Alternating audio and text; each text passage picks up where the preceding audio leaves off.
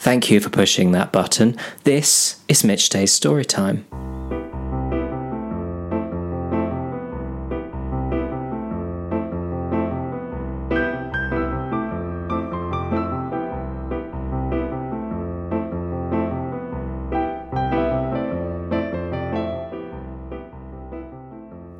Hi there, and welcome to episode 7. Episode 7 is a short story that I've written for a brilliant actor and narrator, Amy Scanlon.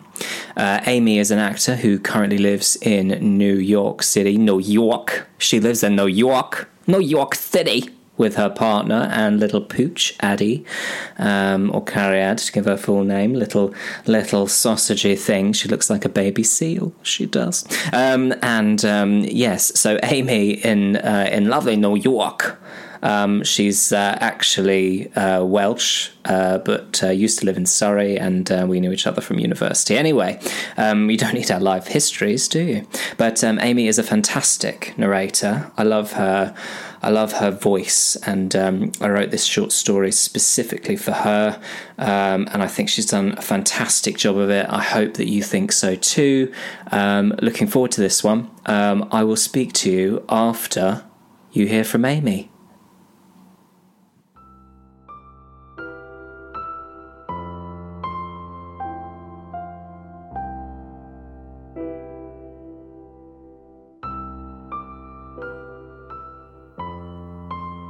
Dreaming the Life by Mitch Day. Read by Amy Scanlon. This is a confession and a warning. When I was six and a half years old, I found something. Something very unusual indeed. An artifact of such value. Grown men had been driven mad searching their entire lives for it without any shred of success.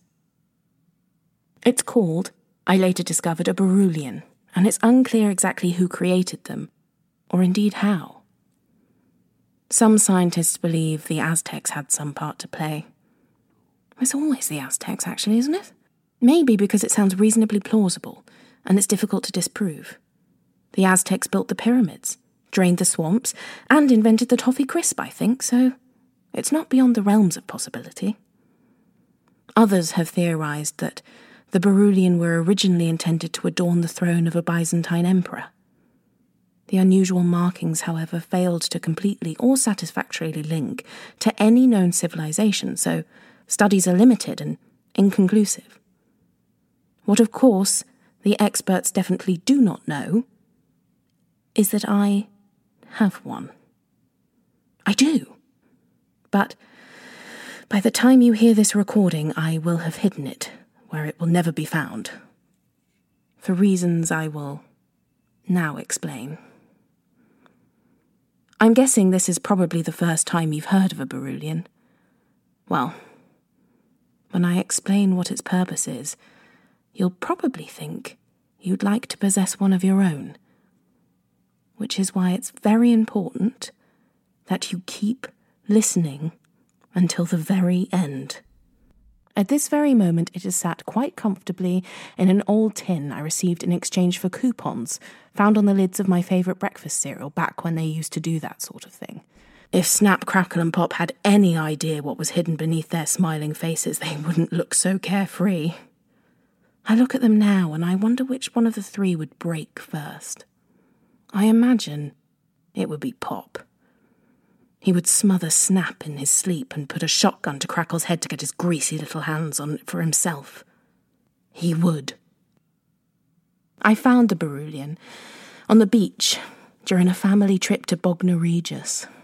It was early in the evening, and my parents, miniature schnauzer Toby, and my older brother Tommy were searching for crabs and other marine life in the rock pools, whilst I stood having a massive tantrum on my own. This, I'm afraid, happened fairly frequently during my childhood. I had wanted ice cream. I had wanted arcades. I had wanted the indoors. I had wanted a plastic bow and arrow. The answer no. No, no, no, no. And I, at six and a half, was furious. I stood there seething, perfectly rigid with my arms at my sides like angry little crutches holding up the face of an angry troll. My family were enjoying themselves without me, waiting as they always did for me to cool off and join in with them once I realised the tantrum would not get me what I wanted. I stood there refusing to break from my protest for an impressively long amount of time, I recall. I wanted them to be really sorry for upsetting me. I planned to hide whilst they weren't looking so they would freak out and have to immediately run to find me. That would get their attention for sure, I thought. But before I could put my plan into action, a shiver travelled up my entire body as the icy waves covered my ankles. I was close to giving up the whole rage and fury thing at that moment just to go join in with my family when I felt something hit my right foot. And there it was. Now, I know what you're thinking. This is just like the kids at the end of that Jumanji film finding the evil board game washed up on the beach at the end, but there is one critical difference here. Jumanji is fiction. It's just a film. This, this is what happened to me. This was real. This really happened. And as such, this confession means my life is about to change rather substantially, and in order to prevent rioters trampling my rhododendrons, I must insist that I no longer have it. By the time you hear this, it will be gone. And believe me when I tell you, you don't really want it. You really, really do not. If I were to open the old Rice Krispies tin and run my fingers across the artifact inside, it would feel smooth and rough in patches like a heavily polished wood that has had some of its luxury worn away. It's about big enough to fill an adult's hand and curls in and around itself a little like a shell. I wondered if it was an ocarina at first, which I'd seen before at school. I've Googled pictures of them since and researched other sightings of them too, but they are nearly always broken or fake and display no real signs of magic. As far as I know, mine is the only example of a fully functioning, mostly undamaged Beryllian. The small number of research papers about these artifacts say things like, once believed to conjure the dreams of the royal family, or created in the belief that fantasies could be made real. So potent was its real power that I feel if my willpower suddenly collapsed, it would still work today. There have been times I've been tempted very recently just to lift the lid a little, just to see if its power could be wielded with greater success. I fear I'm losing the battle now, which is why, when I rid the world of it later tonight, it will be beyond even my own reach. Boy, you've no idea the favour I'm doing you. The closest anyone else has got was the affair at the British Museum in 2006, but whoever those thieves were, they would have been very disappointed. I saw it a few years before it was taken, actually. Its glass container simply labelled a Beryllian, artifact of unknown origin, but I knew better. A partial Beryllian would have been more accurate, missing many of its sigils and curved parts long broken away. Anyway, I fear I must get right to the business of its power and what it did in its brief time with my family. Those within a decent proximity to it when it's not encased in metal will find their desires and deepest longings suddenly becoming real. Let me tell you, whoever came up with the phrase, be careful what you wish for, was not wrong. It starts slowly small things here and there that are almost logical and believable as coincidences. It were as though it were scanning my family and I on our trip back to Hemel Hempstead that day, and simply biding its time. I watched in awe as tiny flecks of light, completely unnoticed by the others, flurried from its centre and rested on their skin before sinking in. I can't believe it, Dad exclaimed on finding the M25 completely empty. Mum and Dad were thrilled with that until we heard on the radio that several freak accidents had blocked almost every other junction into the motorway. Every junction except for two the one we entered on and the one we exited by. Still, we made it home in record time. On arrival home, we walked into our familiar surroundings to find a very unfamiliar sight. David Hasselhoff, yes, the Hoff himself, was sat in our kitchen in full Knight Rider costume. Julia, baby, he said softly on seeing my mother. At that age, I don't think I really realised that my mum had an actual name. She was just Mum, and David was a man off the telly she fancied. I suppose it would have been weirder if he'd called her Mum too. Anyway, not the point. David Wasselhoff. My father almost choked on the name. Mum's handbag fell to the floor with a thud. Barry, is that really who I. Is that really who I think it is? I think so, he said, and together they gawped at him as though it were the second coming. Tommy, my brother, ran upstairs because he could hear someone in his bedroom. Like a lot of 17 year old boys, he was very possessive about his room and anyone, especially me, touching his things.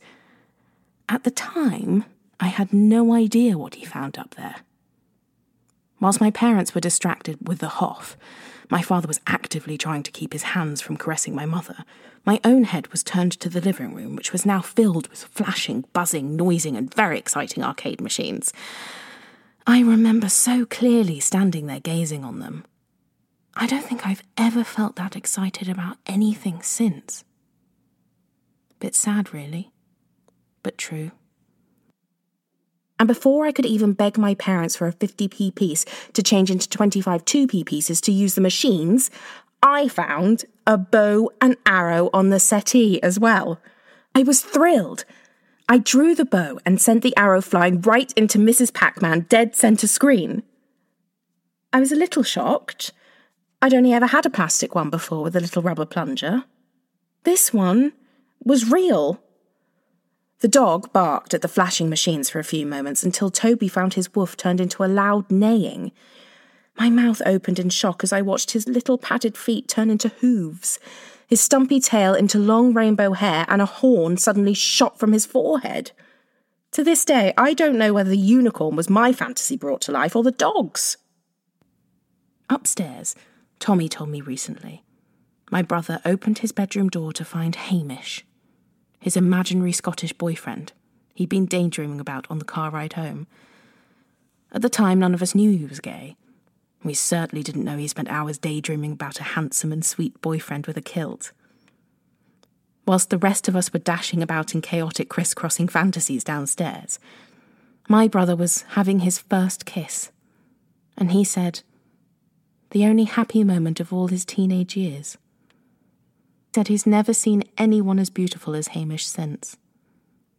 Downstairs, my mother was now in a ball gown, somehow, giggling and being chased in circles around an air hockey table by the Hoff. You're so beautiful, baby. Oh, David, you're terrible. When I catch you, I'm going to take you to LA with me forever, he said, which I found creepy, so I dashed off to find my father. Dad was on his knees in the kitchen and crying. Resting his head in the apron of a woman I only knew from old photographs.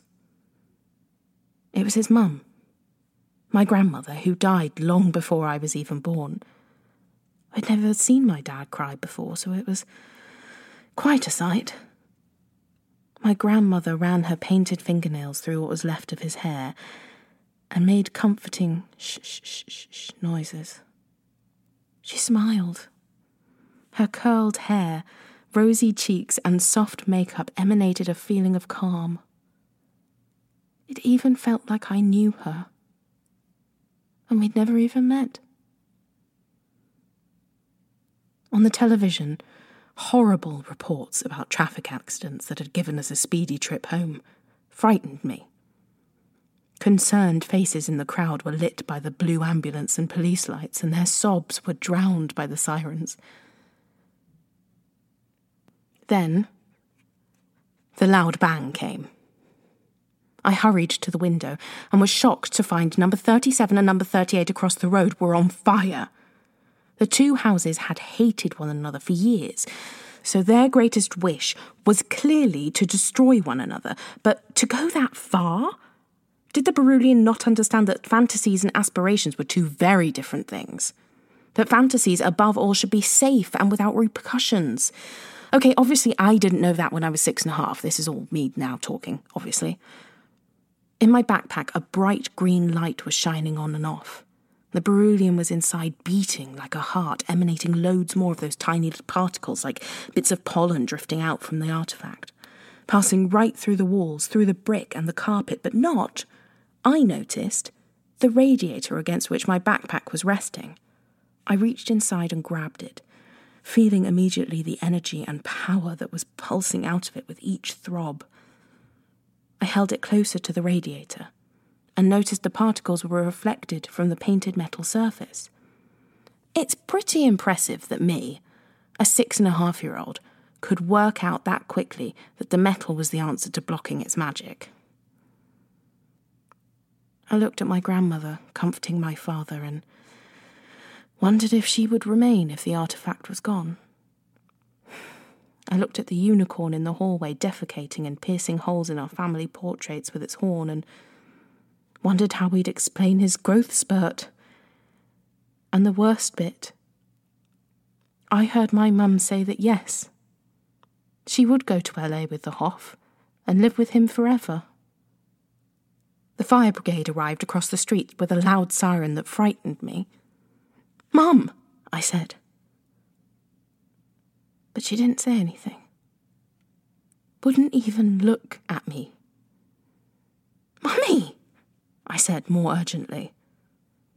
Then I did what I always did when my mum was unresponsive. Dad! I yelled into the kitchen where he and my grandmother remained. Dad, please! But it was no good.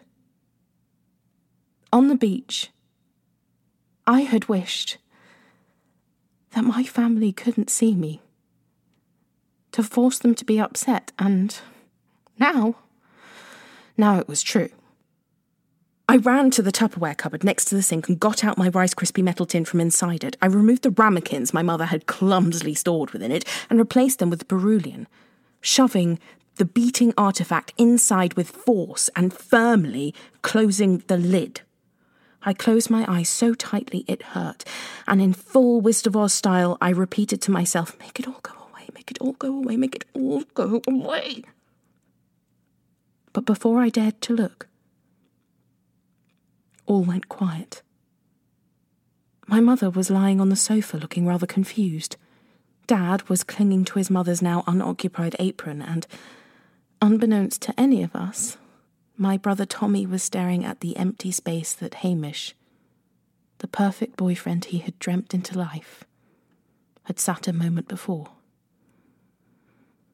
He told me that he felt even lonelier in that moment than he had done before. And all he had ever felt up to that point was loneliness. First loves do hurt, don't they? Especially ones that only last 37 minutes. Outside, the flames had thankfully diminished to the confusion of the fire brigade, who'd yet to spray anything on it whatsoever, the two warring families now stood together as equals, having faced the same trauma together and come through. They were changed for the better. Perhaps the brief madness caused by my discovery had one positive outcome. For them. The dog sat confused and slightly traumatized in a pile of horse poo larger than his torso. Doesn't sound believable, does it? The very reason I've never told anyone before now. I definitely hadn't dreamt it. I know, because our family had been changed that day by the artifact, and for a long while, The strange experience left a mark on us, and a fear that it may have been real festered away beneath the surface. Perhaps through fear of personal madness, they never mentioned it. Or maybe fear of it being validated. Who knows?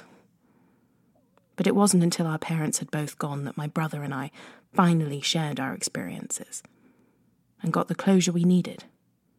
Tommy had not imagined Hamish at all. Well, okay, yes, he had done originally, but the dream boyfriend for a time had been real.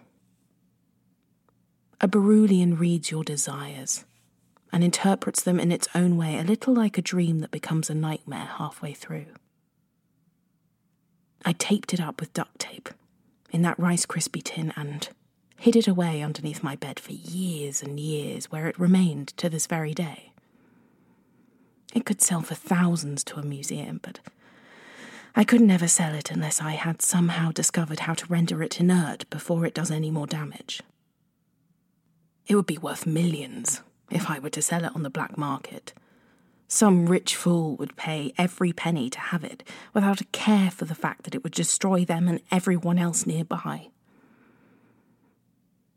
I'm afraid to admit that even I am too weak to let myself keep it any longer.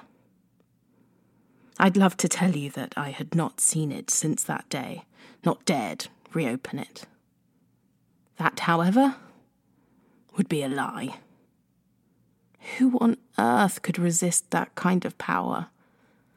No, I am no angel. And I confess the tin has been opened on more than one occasion of desperation, when remembering its cost had eluded my conscience. But those are confessions for another day. For now, just know that you will never find it. Never possess it. And no amount of money or torture will enable me to show you the way to find it either. I only hope that I have the strength to follow through with the plan. I only hope that I will not allow myself to give in. Please, do not try to find it. Please do not try to find me.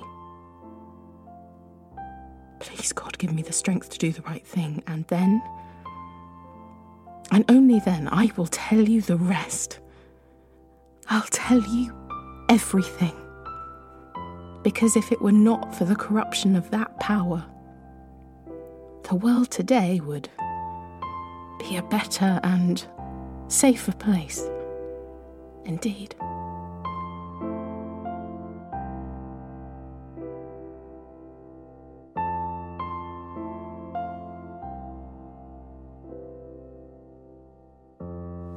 So that was Dreaming the Life. Now, I hope you got the title. It's called Dreaming the Life, as in it's the opposite of living the dream. I'm a little worried that nobody would get that, which is why I'm now explaining it to you. um, so, obviously, it's not that great if I have to explain it. Um, but yes, that's what it is Dreaming the Life. Because the Barulian, and um, have you Googled Barulian, by the way? It's not beryllium off of the periodic table fame. Um, and if you Google it, you'll find that yes, they don't exist. But this is fiction. This is fiction. I'm sure it's not like the uh, the War of the Worlds, where you're all suddenly scrambling to try and buy one on eBay, um, or or jumping off a cliff or something like that. Or hopefully not. Anyway, maybe you are. Uh, anyway, thank you to Amy lovely Amy for lending me her vocal talents for this uh, story. Um, although I had written it for her specifically, so she was kind of emotionally obliged. Um, but thank you anyway, Amy, for all your hard work. I hope New York, I hope New York is okay, um, and uh, I hope everybody listening to the podcast is in a state of calm. Um, and uh, hopefully uh, happiness and everything. Um, please review this podcast if you have not already. Five stars, please. And, um, you know, uh, yes, review five stars, or if you're listening on a non Apple place, then whatever the equivalent is 100%, 10 stars, whatever. Um, and uh, yes, please tell others to listen. Uh, because what we need at the moment is escapism, and what better way than stories and um, and stuff and thing, yeah, blah blah blah. Anyway, we shall be back later on with episode eight because anything else would be stupid. Goodbye.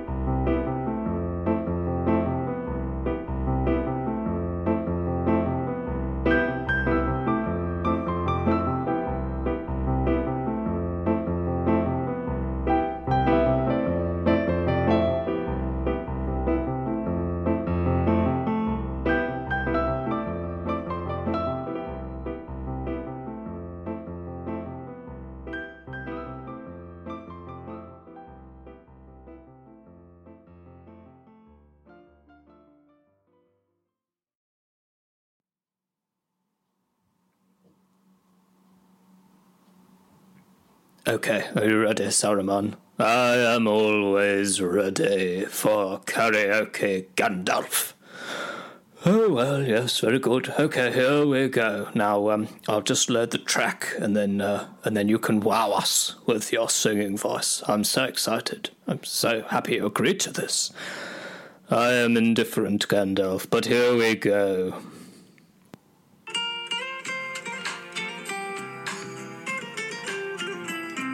I'm ready. When do I come in? Is it now? I, I know I stand in line until you think you have the time to spend an evening with me. And if we go someplace to dance, I know that there's a chance you won't be leaving with me. Then afterwards we drop into a quiet little place and have a drink or two. Ha ha. And then I go and spoil it all by saying something stupid like I love you. I can see it in your eyes, you still despise the same old lies you heard the night before. And though it's just a line to you, for me it's true and never seemed so right before. I practice every day to find some clever lines to say to make the meaning come true. But then I think I'll wait until the evening gets late and I'm alone with you. We are never alone, Gandalf. The time is right. Your perfume fills my head. The stars get red, and oh, the night's so blue.